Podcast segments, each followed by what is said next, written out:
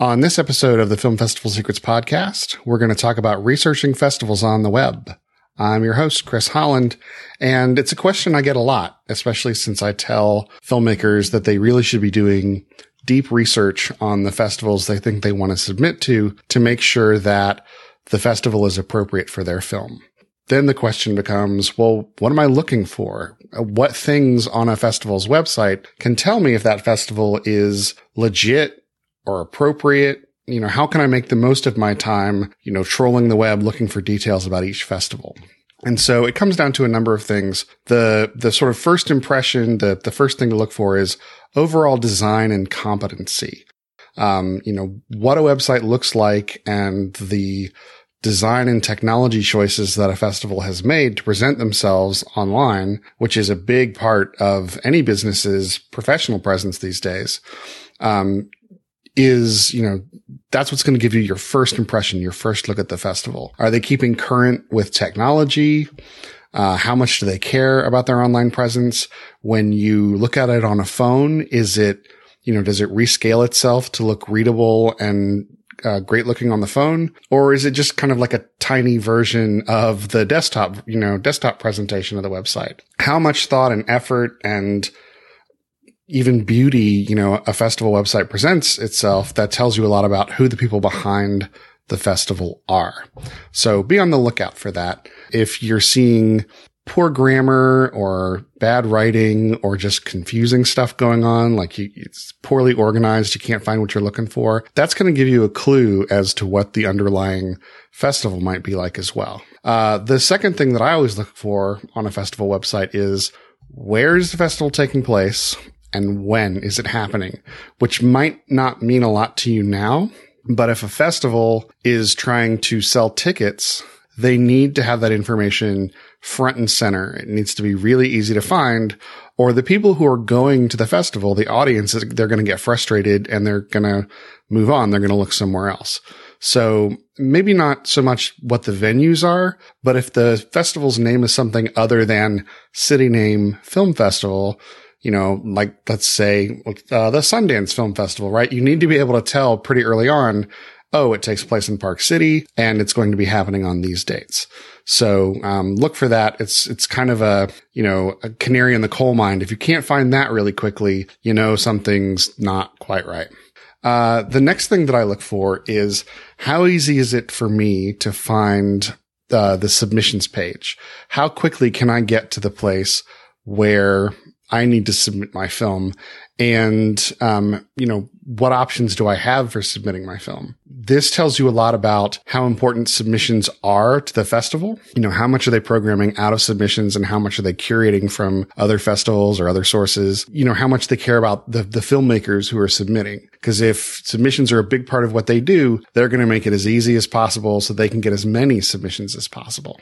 Uh, the other thing to look for is, you know, are the selections for last year's festival, the festival program, the films that they actually played, are those selections findable on the site? Uh, that's how you're going to tell whether, you know, the films that they play are like or unlike your film. You really want to be able to go back and identify at least one or two films. One or two if it's a feature. I would say two or three if it's a short. Um, but some films that give you the kind of idea that this is a festival that would play what you have. If you've got a feature film, I'm sorry, not a feature film, but a comedy, right? If you got a comedy and you're looking at this and it seems like all heavy drama, then maybe you want to look at something else. Uh, and for bonus points, you want to look and see if you can find previous year's programs. Lots of festivals have, you know, just this past year's films, but they tend to sort of wipe the slate clean and move on to the, you know, to the next year as quickly as they can. It's a lot of trouble to keep, you know, an archive of everything you've played up on the site. So festivals that go to that extra effort are proving to you that they really care about, you know, the films that they play and their history, which I think is important. It's kind of a shame when you get to a festival that's, you know, 14, 15 years old and you're looking at their site and you can't tell what they played back in year one. Uh, it's, it's really too bad. So then we start to get into some of the, the fuzzier aspects, some of the things that might make you feel better or worse about a festival, but um, sort of give you the the atmosphere and the tone of what you're likely to find. Things like what do they emphasize about themselves? Are you seeing lots of pictures of celebrities? You know, are they really all about the glitz and glamour? A little bit of that is okay, but if that's sort of all that they can present to them to you as the reason why you should go to the festival is because you might meet some celebrities, well, that's you know not really you know, sort of in the indie spirit that I think a lot of filmmakers are looking for. They're looking for festivals that are going to celebrate the people who are just starting out, the new talent, and not be so much about the uh, star seeker aspects. That's fine, especially if you can get those people there. They definitely draw audiences in, but it tells you what they find important or what they think is desirable about their festival then start to look around at, you know, what else they're emphasizing. You know, are they talking about their parties a lot? Do they have a conference or a series of panels that goes with their festival? Um, is there, you know, do they have a mission statement? And what does that mission statement say? And does your film fit into that mission statement? Cause that's, you know, if they have a mission statement at some point, there's going to be a decision consciously or unconsciously about whether your film fits that mission. Then I would look at some, you know, some of the business aspects of what they do. Um, what kinds of tickets are they selling? Are they selling passes? You know, does it seem to be just sort of a, Uh, you know, just single t- off tickets. And even more important, who are their sponsors? So they have a reasonable number of sponsors. Sponsors are like the number one revenue generator for festivals, more than tickets, way more than submissions. You know, that sponsors are how festivals stay alive. So if they don't have any, right? That's a warning sign, you know, that this is a really small festival. If they seem to have too many, well, maybe they're putting all of their effort into getting sponsors and they're leaving some other stuff on the table. Now, what is too many? I think it, you know, again, really depends on the festival. But if a festival in some town in Wyoming you've never heard of has 80 sponsors, that's, you know, I would consider that to be too many. I, that would be a red flag for me.